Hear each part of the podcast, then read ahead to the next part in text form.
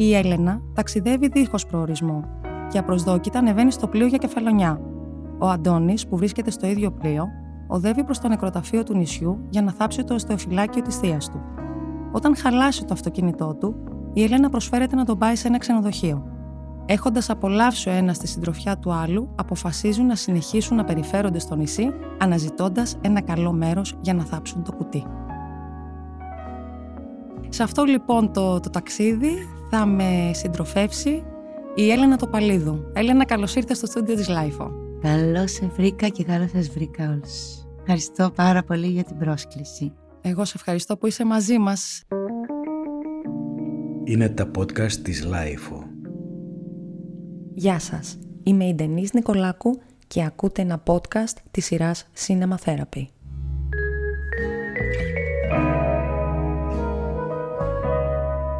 Με τον όρο Cinema Therapy περιγράφουμε τη χρήση ταινιών που γίνεται με σκοπό την κινητοποίηση συναισθημάτων ή την αναζήτηση συμπερασμάτων στο πλαίσιο μιας θεραπευτικής συνεδρίας. Μια διαδικασία κατά την οποία θεραπευόμενος και θεραπευτής συζητούν θέματα και χαρακτήρες ταινιών που σχετίζονται με βασικά ζητήματα της τρέχουσας κατάστασης. Χρησιμοποιούνται ταινίες κατάλληλες ώστε οι θεραπευόμενοι να κάνουν συνδέσεις με ζητήματα που τους απασχολούν στη ζωή τους.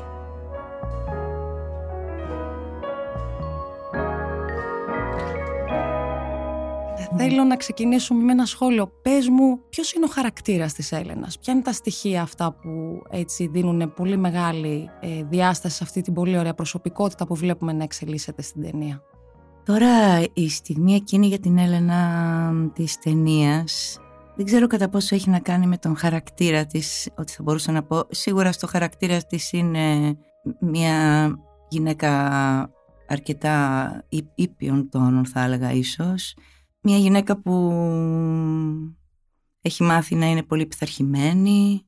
Δεν είναι τόσο, δηλαδή αυτό λέω ότι ο χαρακτήρας τώρα δεν είναι κάτι που μπορώ να, να το φανταστώ τι ακριβώς, γιατί είναι μια πολύ ιδιαίτερη στιγμή αυτή την οποία συναντάμε μέσα στην ταινία την Έλενα. Δηλαδή τη βλέπουμε σε μια γωνία, ενώ σε μια, σε, σε, σε μια άκρη ενός βουνού, έτοιμη να πέσει δεξιά ή αριστερά ή μπρος ή πίσω, στέκεται πάνω εκεί ίσως και στο ένα της πόδι. Δηλαδή είναι, εκείνη τη στιγμή η Έλενα είναι ένας ακροβάτης της ζωής της. Και έτσι όπως περπατούσα σε έναν δρόμο και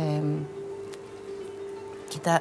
κοιτάχτηκα στις βιτρίνες των καταστημάτων, ναι, είδα μια θεία που ήμουν εγώ και δεν μου άρεσε. Και είπα, δεν είσαι καλά εδώ, φύγε.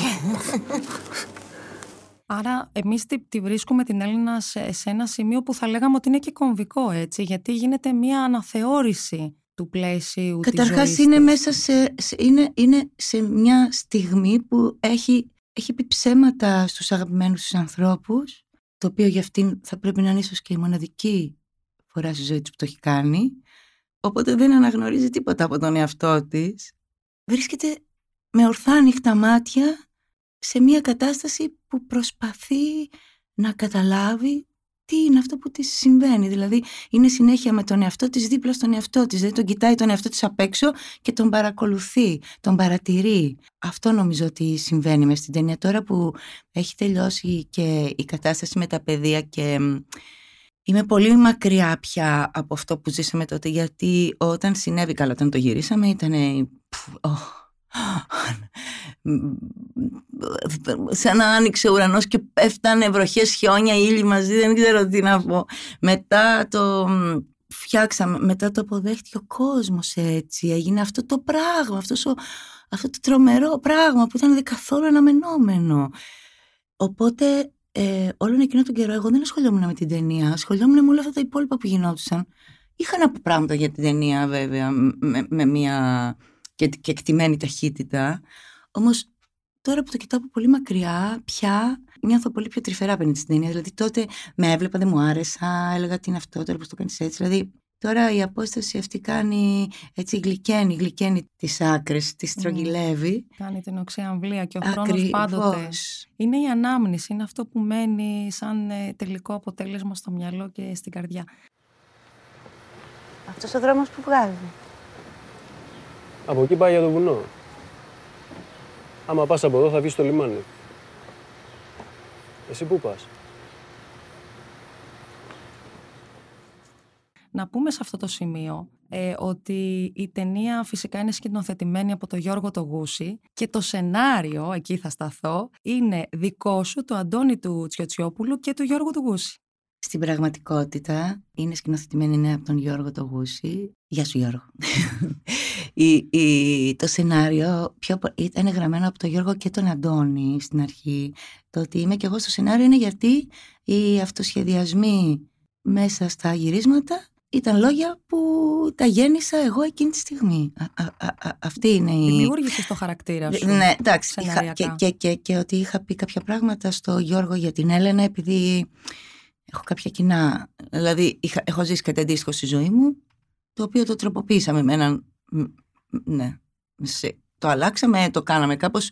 Τροποποιήθηκε περισσότερο μόνο του μέσα στα γυρίσματα. Δεν ξέραμε τι ακριβώς θα βγει αυτή. Δεν ξέραμε καν ότι θα τη. Ναι, είχε πει ότι θα τη λέγανε Έλενα. Του είχα πει να μην με λένε Έλενα. Τελικά με λέγανε Έλενα. Έχουν γίνει διάφορα, ναι. Πώς είναι όταν, όταν βλέπεις τον εαυτό σου να καθρεφτίζεται κάπου και δεν τον καταλαβαίνεις. Και σου μοιάζει σαν να είναι κάποιος που δεν χωράει. Εκεί. Δεν χωρούσα εκεί και ήρθα κάπου μήπως χωρέσω καλύτερα. Και να... να βρει κάτι δύο. Είχα πάθει ακριβώς το ίδιο πριν δώδεκα χρόνια που ξηρίστηκα. Βλέπουμε στην ταινία ότι το, το μαγνητικό πεδίο της Έλενας σταδιακά ισχυροποιείται στη διάρκεια της ταινίας.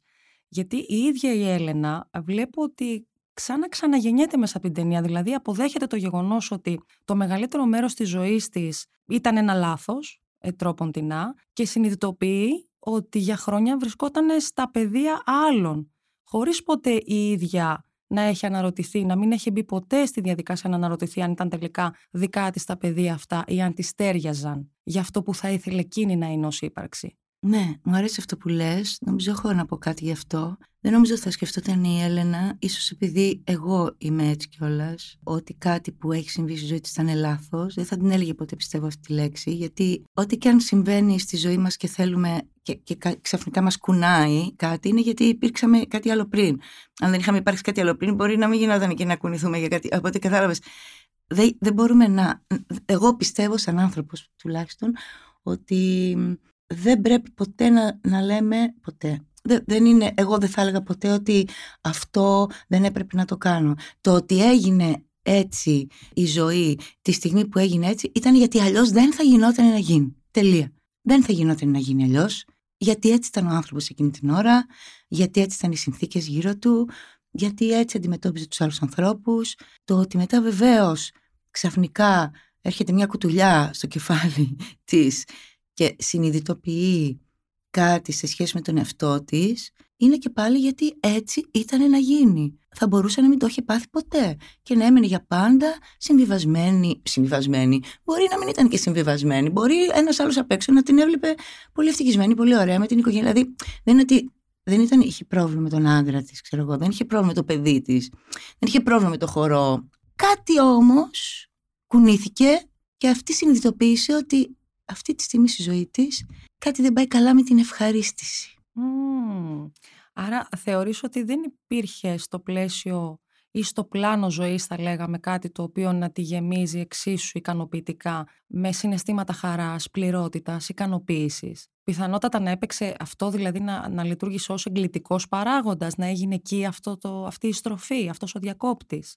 Έχω την αίσθηση ότι εντάξει, κάποια πράγματα θα συσσωρεύονταν βεβαίως. Δεν θα μπορούσε να τα αντικρίσει η ίδια την ώρα που γίνονταν, γιατί μας συμβαίνει αυτό πάρα πολλές φορές στη ζωή, εννοείται. Έχω την αίσθηση ότι πάρα πολύ αυτό που της συνέβη είχε να κάνει με τη σχέση της με το επάγγελμά της, πάρα πολύ, και λιγότερο με τη σχέση της με την οικογένειά της, γιατί είναι ένα επάγγελμα το συγκεκριμένο της χορεύτριας τρομακτικά απαιτητικό και σε κάνει να, να νιώθεις ότι κάποια στιγμή έχουν περάσει πάρα πολλά χρόνια χωρίς να ξέρεις πότε έγινε αυτό, γιατί είσαι σε μια διαδικασία να αποδεικνύεις πράγματα στον εαυτό σου κάθε δευτερόλεπτο, το οποίο στην αρχή το γουστάρεις πάρα πολύ βεβαίως, έχει μια πόρωση, μια, μια μανία που σε τροφοδοτεί έτσι με, με αδρεναλίνη, περνώντας όμως ο καιρός και μεγαλώνοντας, συνειδητοποιήσω ότι κάτι δεν ευχαριστιέσαι πια σε σχέση με το χορό, τουλάχιστον mm-hmm. η Έλενα αυτό κάνει. Mm-hmm.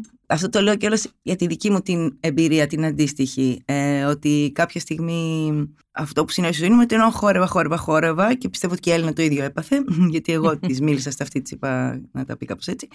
Κάποια στιγμή ένιωθα ότι το σώμα μου πια δεν γνωρίζει ποια είναι η κίνηση που το εκφράζει μέσα από την ψυχή του. Είχα κάνει τόσες πολλές κινήσεις μέχρι τότε που αν με άφηνες ακίνητη και μου έλεγες κάνε μια κίνηση που να σε εκφράζει, θα ένιωθα ότι είμαι ψεύτικη.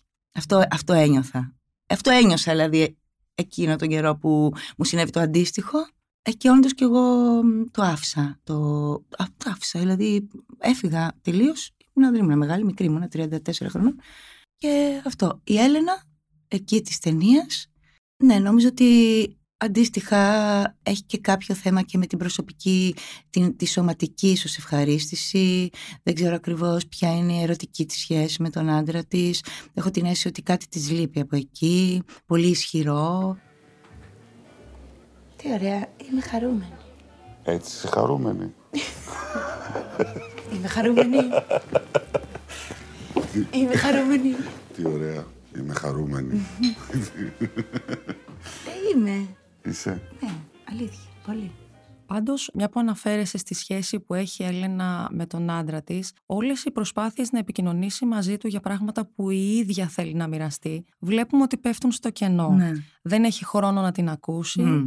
Στην Έλενα αρέσει πάρα πολύ το τραγούδι, έτσι, αυτό είναι το παράδοξο, ότι ενώ είναι μια πολύ καλή χορεύτρια του μπαλέτου. Θέλει αλλά... να τραγουδάει. Θέλει να τραγουδάει. Θα ήθελε να έχει γίνει τραγουδίστρια. Αλλά δεν γινόταν, γιατί έτσι ήταν η επιλογή εκείνη. Είναι υπέροχο αυτό, μου αρέσει πάρα πολύ. Επίσης μου αρέσει πολύ που σε όλο αυτό, όλο αυτό, σαν συμπεριφορά που βγαίνει και φυσικά απογοητεύεται και ματαιώνεται σαν ένα παιδί. Ε, γιατί επιδεικνύει αυτόν τον ενθουσιασμό στο τηλέφωνο, θες να σου πω που η φωνή μου ανέβηκε ψηλά και όλα αυτά που τα λέμε τόση χαρά και μετά ακούμε στη φωνή της τη ματαίωση όταν της λέει ότι δεν μπορώ, δεν έχω χρόνο, κάτι τέτοιο μάλλον θα της λέει στο τηλέφωνο, και βλέπουμε αυτή την παιδικότητα και τον αυθορμητισμό σε όλη τη διάρκεια της ταινίας, στις καλές ιδέες που έχει σε σχέση με το στροφυλάκιο της θείας του Αντώνη και όλο αυτό, το οποίο έχει μια γλυκόπικρη αποτύπωση χιούμορ, σαρκασμού. Είναι, είναι ένα, ένα μείγμα πολύ ιδιαίτερο που βγάζει και έναν, έναν πόνο, μια ψυχική έλλειψη, αλλά και μια τεράστια ανάγκη για, για ζωή. Ακριβώς. Αυτό είναι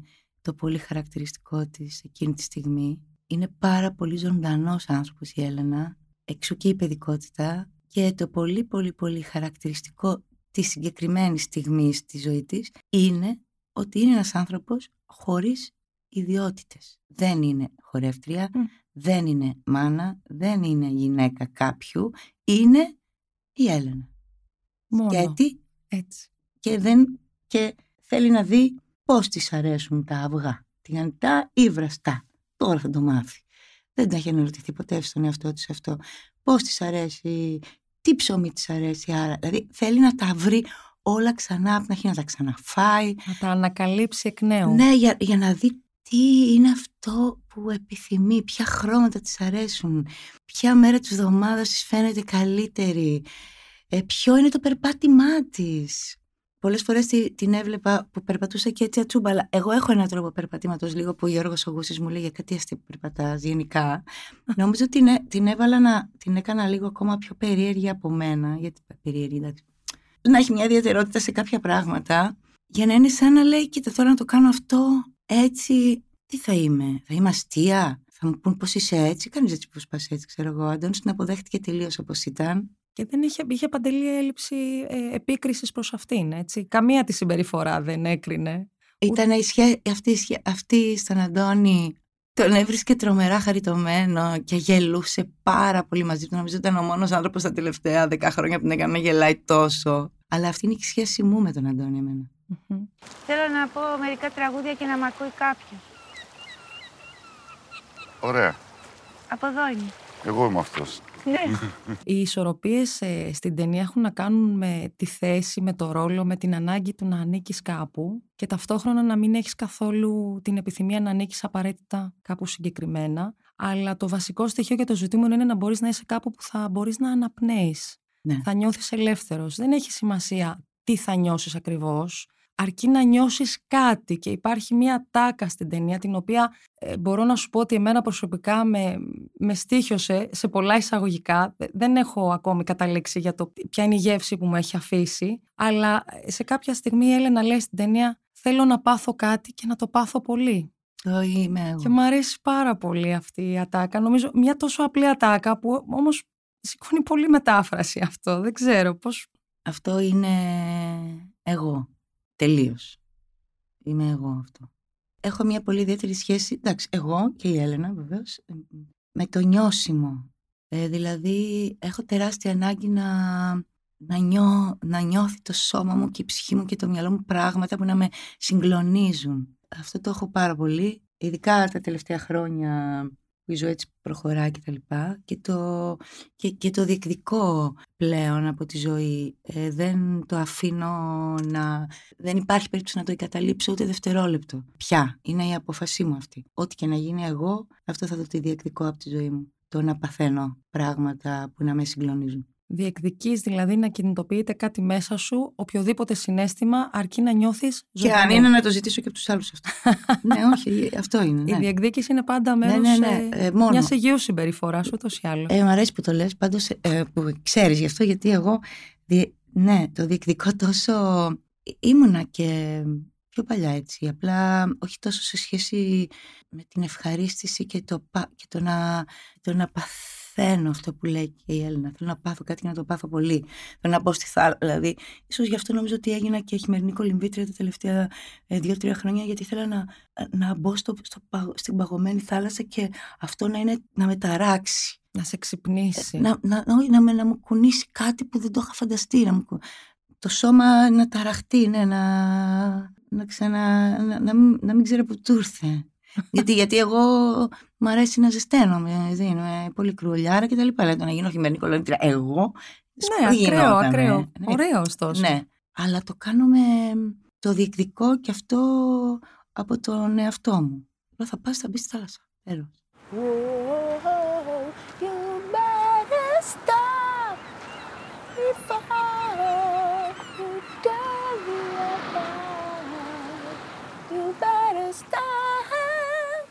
Βλέπουμε το, την Έλενα στα μαγνητικά πεδία, η οποία είναι πολύ τρυφερή και πολύ φροντιστική. Κάνει ερωτήσεις στον Αντώνη που έχουν βρεθεί, αν καπνίζει πολύ, αλλά πολύ, πολύ όμορφο που εμένα μου άρεσε ήταν αυτή η ωραία παρένθεση. Γενικότερα βλέπουμε σε όλη την ταινία να την απασχολεί πολύ ωραίο, ο έρωτας, mm. πάρα πολύ. Mm. Ε, την απασχολεί ο έρωτας και υπάρχει έτσι στην περιραίουσα ατμόσφαιρα ακόμη και για τη θεία του που είναι στο Θεοφυλάκιο ότι ήταν μια πολύ ερωτιάρα γυναίκα και φοβερά έτσι της άρεσαν να ερωτεύεται και ήταν σίγουρη κιόλας ότι έχει ζήσει ένα τεράστιο έρωτα. Σίγουρη, σίγουρη. Και ήταν, μ' άρεσε πάρα πολύ και ότι την έχει αγαπήσει. Βλέπουμε λοιπόν ότι είναι και πολύ τρυφερή σε έναν άνθρωπο που δεν γνώριζε πριν στη ζωή της, που θέλω να πω ότι δεν έχει προλάβει ακόμη να χτιστεί μια οικειότητα που να δικαιολογεί την τρυφερότητα που επιδεικνύει. Είναι δικό της αυτό και το προσφέρει ναι. απλόχερα. Και υπάρχουν πολλά πλάνα στην ταινία που αναδεικνύουν αυτό το, το μοναχικό αγώνα και των δύο προσώπων, και του Αντώνη και της Έλενας, να υπάρξουν με τις άμυνές τους, με τις ελλείψεις τους και να βρουν κάπως τη θέση τους. Αλλά όλες αυτές τις άμυνες βλέπουμε ότι στο σημείο που συναντιούνται είναι το σημείο μηδέν. Τις εγκαταλείπουν και οι δύο. Ναι, έχεις δίκιο. Και ξεκινάει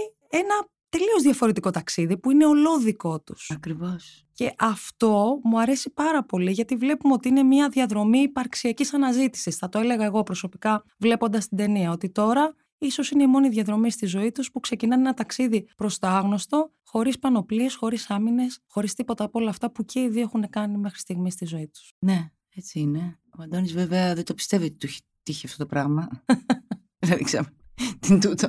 Δεν το πιστεύει. Αλλά το απολαμβάνει πάρα πολύ. Το απολαμβάνει πάρα πολύ. Εκείνη αγαπάει πολύ τους ανθρώπους και γι' αυτό είναι και τρυφερή με τους ανθρώπους και γι' αυτό αγαπάει πάρα πολύ τις ιστορίες τους. Είναι πολύ χαρακτηριστικός της αυτό. Της αρέσουν οι ιστορίες των ανθρώπων, τις συγκινούν. Ε, νιώθει ότι μέσα από αυτές τις ιστορίες ε, μπορεί να φαντάζεται πράγματα, θες. Και ε, ε, της αρέσει να ακούει επίσης πάρα πολύ. Πολύ καλός ακροατής. Και έχει και πολύ καλές ιδέες. Ναι. Όπως και ο Αντώνης, βέβαια, είναι πολύ καλός ακροατής. Ε, ναι, τον έχει πολύ ψηλά τον έρωτα στη ζωή της η Έλενα. Πολύ, πολύ ψηλά. Και την απελπισία του έρωτα και αυτό το πένθος του έρωτα. Και την... Γιατί και αυτό είναι ένα να πάθω πολύ. Είναι mm-hmm. από τα πιο να πάθω πολύ του κόσμου. Πολύ μ' αρέσει αυτό. Οπότε αυτό το πράγμα η Έλενα δεν μπορεί να ζήσει χωρίς αυτό και το αναγνωρίζει πλέον στον εαυτό της. Του το επιτρέπει να το λέει. Ίσως αυτά τα λόγια το σκέφτηκα που λέει σε όλη τη διάρκεια της ταινίας η Έλενα δεν τα έχει ξαναπεί. Τώρα τα ακούει τον εαυτό της να τα λέει. Λέει, λέει, μπορώ να ξανακόψω το χέρι μου κτλ. Δεν είναι ότι τα έχει αναρωτηθεί κάτι. Οπότε το, γι' αυτό λέω ότι εκείνη, αυτές οι μέρες οι δύο που είναι μαζί ανακαλύπτει και αυτή και ο άλλος ότι και δες, είδες, εγώ αυτό είμαι έτσι. Αλλά καταλαβαίνει ότι τι φρίκη, ευτυχία του έρωτα την έχει πάρα πολύ ανάγκη και θα αρχίσει να τη διεκδικεί. Δεν ξέρω, μπορεί και να ξαναερωτευτεί με πάθος τον άντρα της, ε, να ζητήσει κάτι από αυτόν σε σχέση με αυτόν, να τον κοιτάξει αλλιώς, να τον ξανακοιτάξει. Πράγματα που δεν τα έκανε πριν, γιατί εγώ πιστεύω ότι τους ανθρώπους και η Έλενα πρέπει να τους ε, ξανακοιτάμε συνέχεια, κάθε μέρα. Και, να... και τους εαυτούς μας. Ναι, και, και κάνει μια βουτιά δε... στη δική της ύπαρξη η Έλενα, γιατί ναι. σε εκείνο το τηλεφώνημα που έχουν κάνει και του λέει ότι δεν ξέρω, δεν μ' αρέσει τίποτα από αυτά που κάνω, δεν είναι ότι δεν σ' αγαπώ και το παιδί το αγαπώ, απλά είναι απολογητική στο τηλεφώνημα, αλλά ταυτόχρονα την ίδια στιγμή είναι και αποκαλυπτική. Πολύ και ισχυρή. Ναι. Και μάλιστα του λέει δεν με νοιάζει... Δεν με νοιάζει, ναι. τι θα κάνεις. Δεν με νοιάζει τι θα κάνεις, ναι. Το οποίο είναι. Αν καταλάβεις αυτό που σου λέω ή όχι. Ναι. Δεν με νοιάζει τι θα κάνεις. Με νοιάζει εγώ τι κάνω. Ίσως αυτό. Είναι ότι πιο σκληρό του έχει πει. Ναι, νομίζω ναι, νομίζω, ναι. νομίζω σίγουρα δηλαδή. Δεν με νοιάζει τι θα κάνεις. Θέλω να πάθω κάτι, να το πάθω πολύ. Θέλω να μάθω να τρώω, να καταπίνω, να κρατάω μέσα μου τα πράγματα που τρώω. Ακούς. Μην τρομάζεις. Ή μάλλον κάνε ό,τι νομίζεις. Δεν με νοιάζει. Με νοιάζει, αλλά κάνε εσύ ό,τι καταλαβαίνεις. Είναι πολύ σημαντικό πάντως που μπήκε σε αυτή τη διαδικασία, γιατί υπάρχει πάντοτε ένας εξωτερικός παράγοντας ο οποίος σαν να μας χτυπάει την πόρτα έτσι, στο, στο κεφάλι μας, εκεί που έχουμε ταμπουρωθεί μια χαρά και τα διεκπεραιώνουμε όλα πολύ έτσι, ρομποτικά και μας θυμίζει ότι έχουμε ξεχάσει να ζούμε. Και γίνεται κάτι και απολαμβάνουμε τόσο απλά καθημερινά πράγματα που όπως είπες και πριν κάτι να κουνηθεί μέσα μας, κάτι δηλαδή να μας ενοχλήσεις γιατί στην αρχή είναι λίγο ενοχλητικό και να ξεκινήσουμε πάλι να βλέπουμε πράγματα που θεωρητικά έχουμε κατακτήσει αλλά τα ξαναανακαλύπτουμε. Ναι. Το ε, ίδιο η κάνει. Έλενα όπως και εγώ, ε, εγώ πιο πολύ από την Έλενα νομίζω. Γι' αυτό σε κάλεσα να ξέρεις ναι, αυτό το podcast. Γιατί μοιάζω.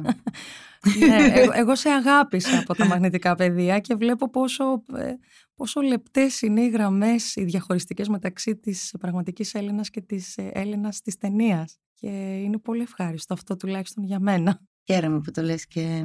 Όχι χαίρομαι που μιλάμε πολύ. Ε, είναι αλήθεια, ε, το έχω εγώ πάρα πολύ αυτό με, τη, με την καθημερινότητα. Του να, έτσι να με συνεπέρνει κάθε στιγμή με τον καλό και με τον κακό τρόπο πολύ όμως. Να θέλω να κλαίω πολύ, να γελάω πολύ, να κοιτάω, να ακούω, να τραγουδάω πολύ. Τραγουδάς και στην ταινία. Πω, στην ταινία και στη ζωή μου όλη ώρα. Παίζεις και πιάνο και παίζεις ένα καταπληκτικό κομμάτι. Θέλω να πάψεις να γελάς, θέλω να κλαις. Θέλω να πάψεις να γελάς, θέλω να κλαις και ντροπιασμένη στο εξής να ζήσεις ώσπου μια νύχτα ερωτική σου απ' τις πολλές. Ενώ είναι κάτι τόσο ρομαντικό και τόσο γοητευτικό, ηχητικά, στο περιεχόμενό του ο στίχος έχει κάτι τιμωρητικό. Αυτό το τραγούδι το λατρεύω χρόνια και για κάποιο λόγο, ενώ δεν θυμάμαι, νομίζω το είχα ακούσει πρώτη φορά από τη Λένα την Κιτσοπούλου και δεν το είχα ακούσει ποτέ κανονικά στο Google και τέτοια. Δεν, δεν το είχα ακούσει. Από τότε που το είχα ακούσει με τη Λένα, το τραγούδαγα μόνη μου και κάπως του άλλαξα τη μελωδία. Χωρίς να το καταλάβω. Νόμιζα ότι έτσι είναι το σωστό. Γιατί το, το, το απορρόφησα εγώ και το έκανα δικό μου. Δεν είναι τελείως διαφορετικό, αλλά αν το ακούσεις στο πρωτότυπο, είναι αλλιώς. Το άκουσα, είναι ένα πολύ ωραίο ρεμπέτικο. Ναι. Από ένα άλμπουμ του Τσιτσάνη και όλα. Ναι. Πολύ ωραίο, ναι, ναι. Είναι, είναι αλλιώς κάπου, δηλαδή. Εγώ, και το έλεγα τόσα χρόνια, τόσα χρόνια με τον τρόπο αυτόν. Και όταν μου είπε ο Γιώργος να παίξει ένα τραγούδι, δεν ξέραμε θα παίξω όμως, και δεν ξέραμε ότι έχει πιάνει πανσιόν. Το βρήκαμε εκεί. Mm. Δεν ξέραμε τίποτα βασικά. Τίποτα δεν ξέραμε. Πήγαμε και είδαμε ένα μερέ, μήπως να παίξει πιάνο. Και ήταν ε, παραμονή πρωτοχρονιάς και με το που κάτσα σκέφτηκα αυτό θα παίξω. Χωρίς να το έχω υπολογίσει. Θέλω να πάψεις, να γελάς, θέλω να κλαις. Όπως εγώ και τα λαθήματά σου. Θέλω να πάψεις να μιλάς και να μου λες τα τρομερά μεγάλα ψέματά σου. Θέλω τα βράδια που θα πας να κοιμηθείς.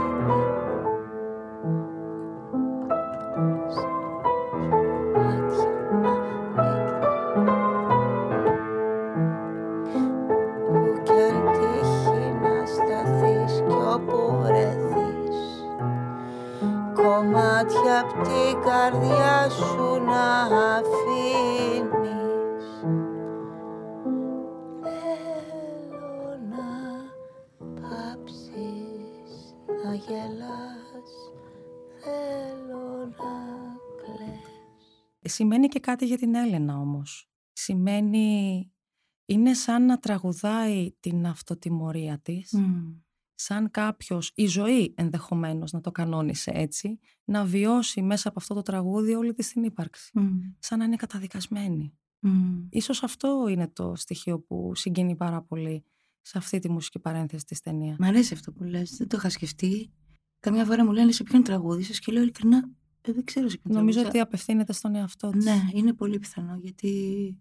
Ε, ναι, έτσι είναι. Ε, γενικά η Έλληνα δεν είναι εκδικητικός άνθρωπος. Βέβαια στον έρωτα το περνάμε αυτό. Δηλαδή θέλεις να πάψει να γελάει ο άλλος και να κλαίει άμα π.χ. δεν τον βλέπεις πια ή αν σε έχει εγκαταλείψει. Αυτά θες πάρα πολύ να τα πάθει όλα αυτά τα πράγματα, να σε απείσει. Ναι, να, να το πούμε τώρα. Ναι, αυτό, ναι, έτσι το... να θαυτεί. Πολύ ιδανικά τα παρουσιάζει. Εσύ στο χώμα και εγώ στη φύλλα, όλα αυτά τα πράγματα θέλει. Είμαστε, πολύ, είμαστε πάρα πολύ ρομαντικοί, γιατί η ταινία από μόνη της έχει μια πολύ όμορφη ατμόσφαιρα. Εγώ και ο Ζόρις χρειαστήκαμε παρέα. Ο Ζόρις. Ο Ζόρις δεν έχει πάθει ποτέ τίποτα, ωστόσο δεν έχει πολύ καλό χειρόφρενο, φρένα, κάτι δεν γίνεται έχει, με τον Ζόρις. Δεν, δεν, ναι, δεν δουλεύει το χειρόφρενο του. Άρα κάτι έχει πάθει ε, Έλενα. Αυτό μόνο, όχι, τον, μάλλον τον έχει αγοράσει έτσι πιστεύω, για να έχει και την πέτρα μαζί. Έτσι, τον έχει, είναι καλό, ισορροπεί το να έχουμε ένα ελάττωμα κάτι. Είναι ωραίο αυτό που λέει. Είναι πολύ όμορφο. Κάτι, κάτι το οποίο να κρατάει το ενδιαφέρον και να κεντρίζει την προσοχή. Φτάσαμε στο τέλος του κόσμου. Είσαι ο κυρίαρχος του κόσμου με το κόκκινο σκουφί.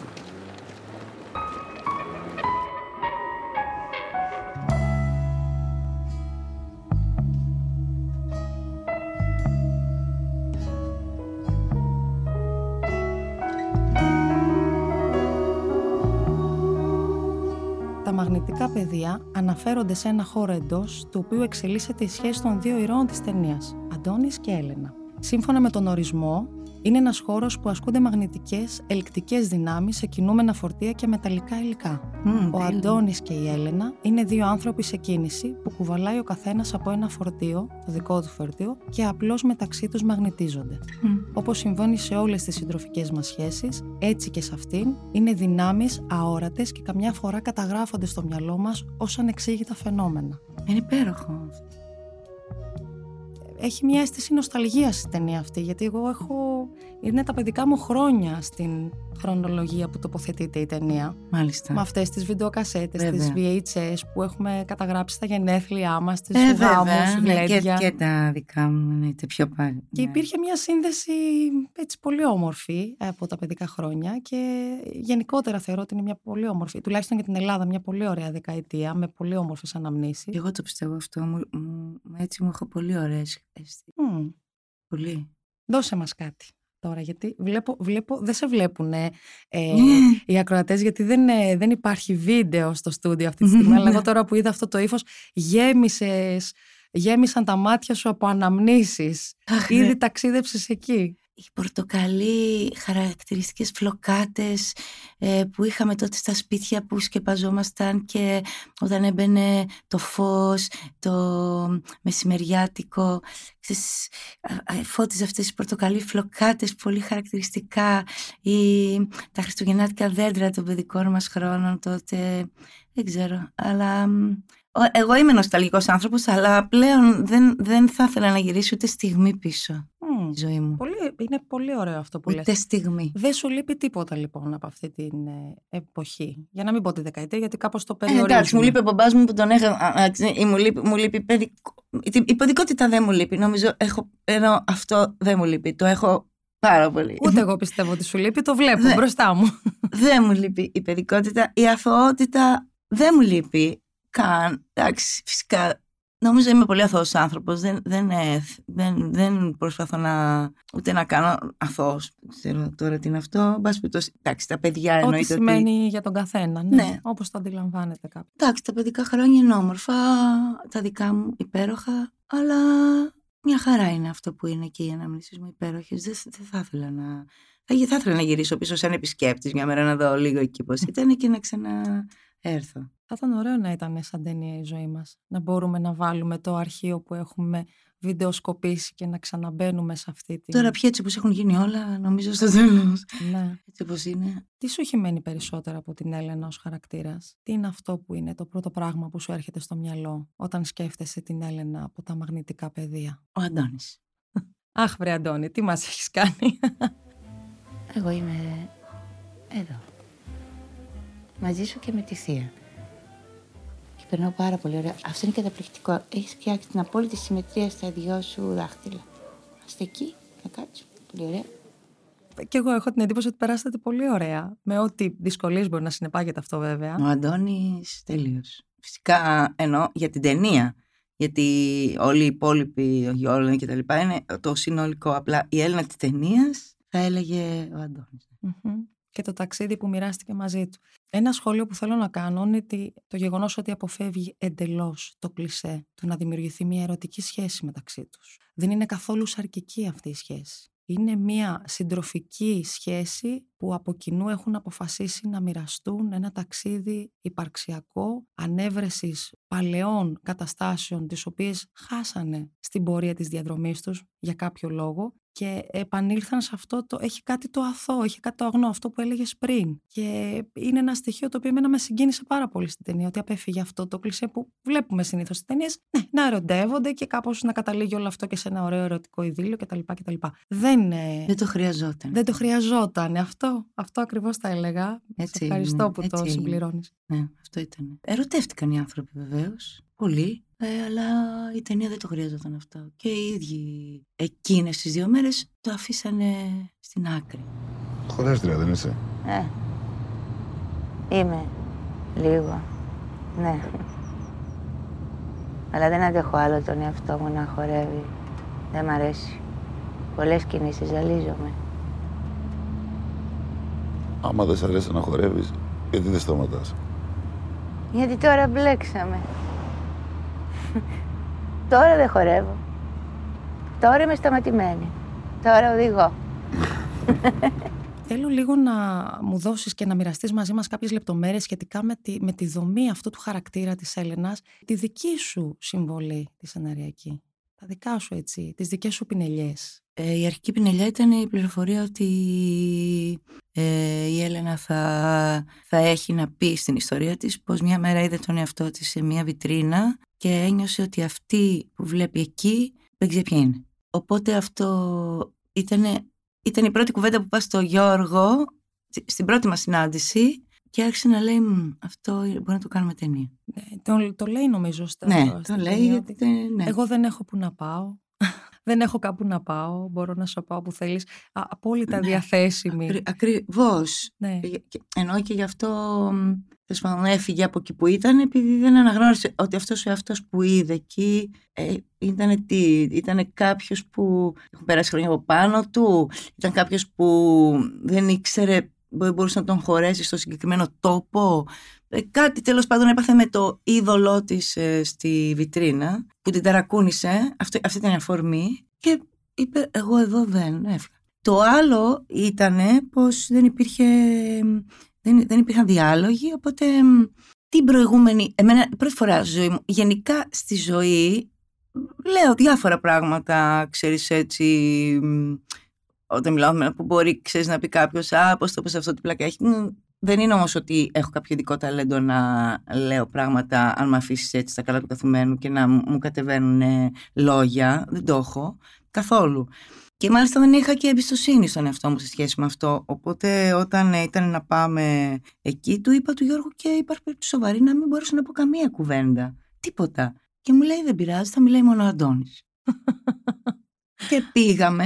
Και είχα πει σε μένα, καλά, αυτό λύθηκε το πρώτο δευτερόλεπτο, γιατί με τον Αντώνη έχω αυτή τη σχέση, ρε παιδί μου, που είναι αυτός ο άνθρωπος. Καταρχάς, ε, έχει, σου κάνει τρομερό χώρο να, να υπάρχεις σαν να είσαι βασιλιάς. Κάνει πάρα πολύ ωραίο αυτό ο Αντώνης. Οι κουβέντες που λέει ε, σε κινητοποιούν, να θες να του απαντήσεις κάτι. Δεν πειράζει να έρθεις να με δεις να χορεύω και να, και να είμαι χάλια. Δεν πειράζει. Ωραία. Τότε έλα. Ούτε σε να σε πειράζει να έρθω να σε δω να χορεύεις και να είμαι χάλια. Καθόλου. Mm. Τι σημαίνει χάλια για σένα? Για σένα. Τότε θα έρθεις να με δεις να χορεύω και θα είμαστε και δύο χάλια. Και έτσι είχα πει ότι θα την αφήσω την Έλληνα με λίγο μισάνοιχτο στόμα, όχι τελείως μπλοκαρισμένο, σαν αίσθηση το λέω περισσότερο αυτό και όχι σαν mm.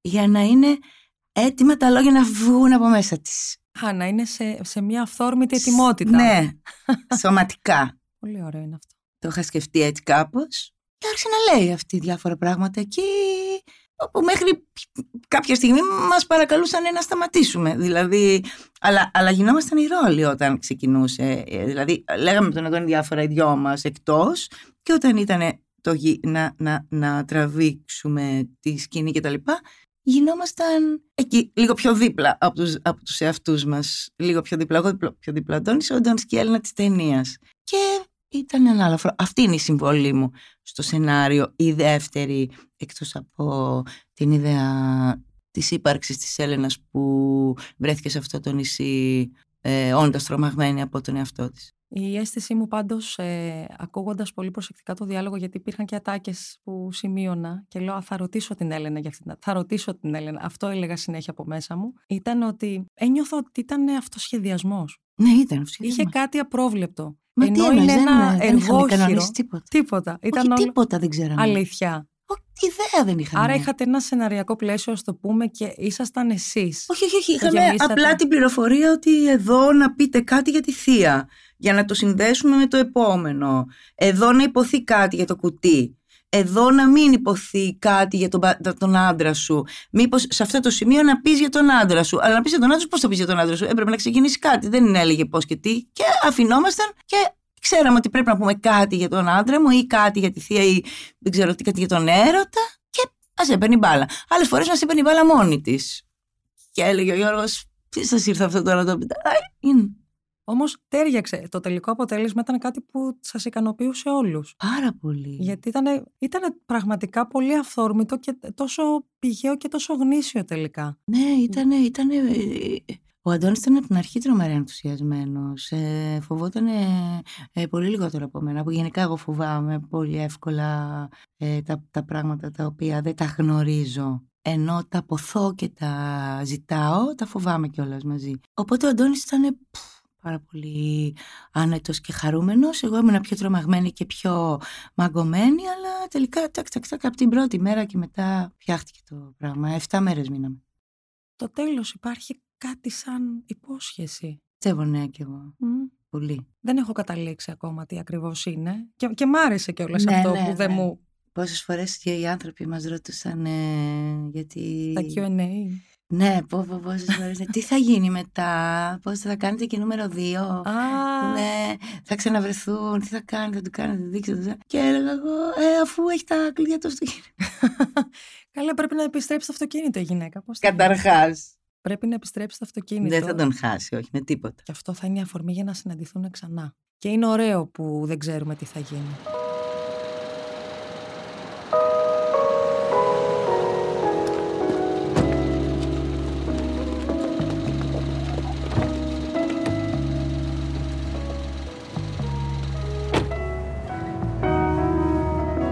Πρέ, πρέπει, να, πρέ, πρέπει να περνάω τέλεια, αλλιώς δεν θέλω να περνάω τίποτα. Πρέπει να περνάω τέλεια. Θέλω να περνάω τέλεια. Θέλω να περνάω. Ναι, γιατί εκφράζεται επιθυμία και όχι ναι, καταναγκασμός. Ναι, έχεις δίκιο. Ναι, το πρέπει. Ε, το το, το λέω πρέπει σαν είναι... ότι πρέπει... Α, ναι, αυτό που σου πω ότι δεν το... Δεν διαπραγματεύομαι το να μην ευχαριστηθώ. Ναι, ακριβώς. Τελεία. Ακριβώς. Αυτό, αυτό ζω. Ακριβώς. Όλοι μαζί αυτή τη στιγμή έχουμε πιαστεί αγκαλιά και βουτάμε στο κενό. Mm. Αλλά είμαστε όλοι μαζί και αυτό σημαίνει ότι ό,τι και να συμβεί θα απορροφήσουμε αρκετούς κραδασμούς από αυτό που θα προκύψει. Mm. Οπότε θα σταθούμε. Ό,τι και να γίνει θα σταθούμε. Με τις πληγές του ο καθένας και με τα τραύματά του, αλλά θα σταθούμε. Οπότε, ναι, θέλω να έχει ένα λιθαράκι αυτό, αυτή η σειρά, στο να μπορέσουμε να σταθούμε και να ακούσουμε πραγματάκια που μπορεί κάπως να ταυτιστούμε ή να κινητοποιήσει κάτι μέσα μας, όπως λες και εσύ. Να κουνηθεί κάτι μέσα μου θέλω, να νιώσω ζωντανή.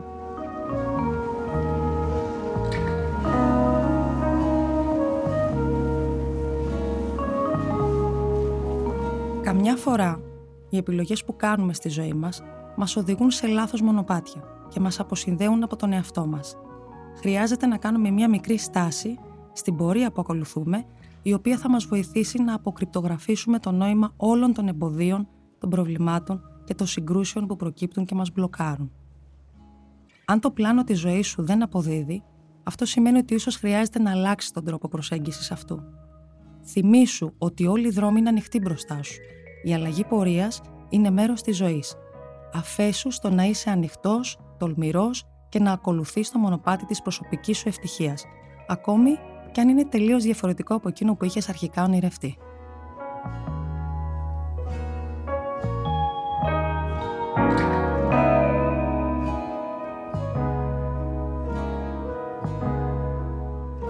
Πάντως, εσείς αυτό που κάνεις, mm. για εμάς, εμείς το λέμε, mm. το, το παίρνουμε από πάνω μου αυτή τη στιγμή, είναι δήλωση η δική μου. Είναι εξαιρετικό και θέλουμε πολύ πολύ να σε βλέπουμε και να σε ακούμε σε ό,τι ακολουθείς. Ευχαριστώ ειλικρινά, ήταν μια έπαθα πολύ. Έπαθες κάτι και το έπαθες πολύ. Ναι. Χαίρομαι, αυτός ήταν ο επιλογός μας. Σε ευχαριστώ πολύ. Να είσαι καλά.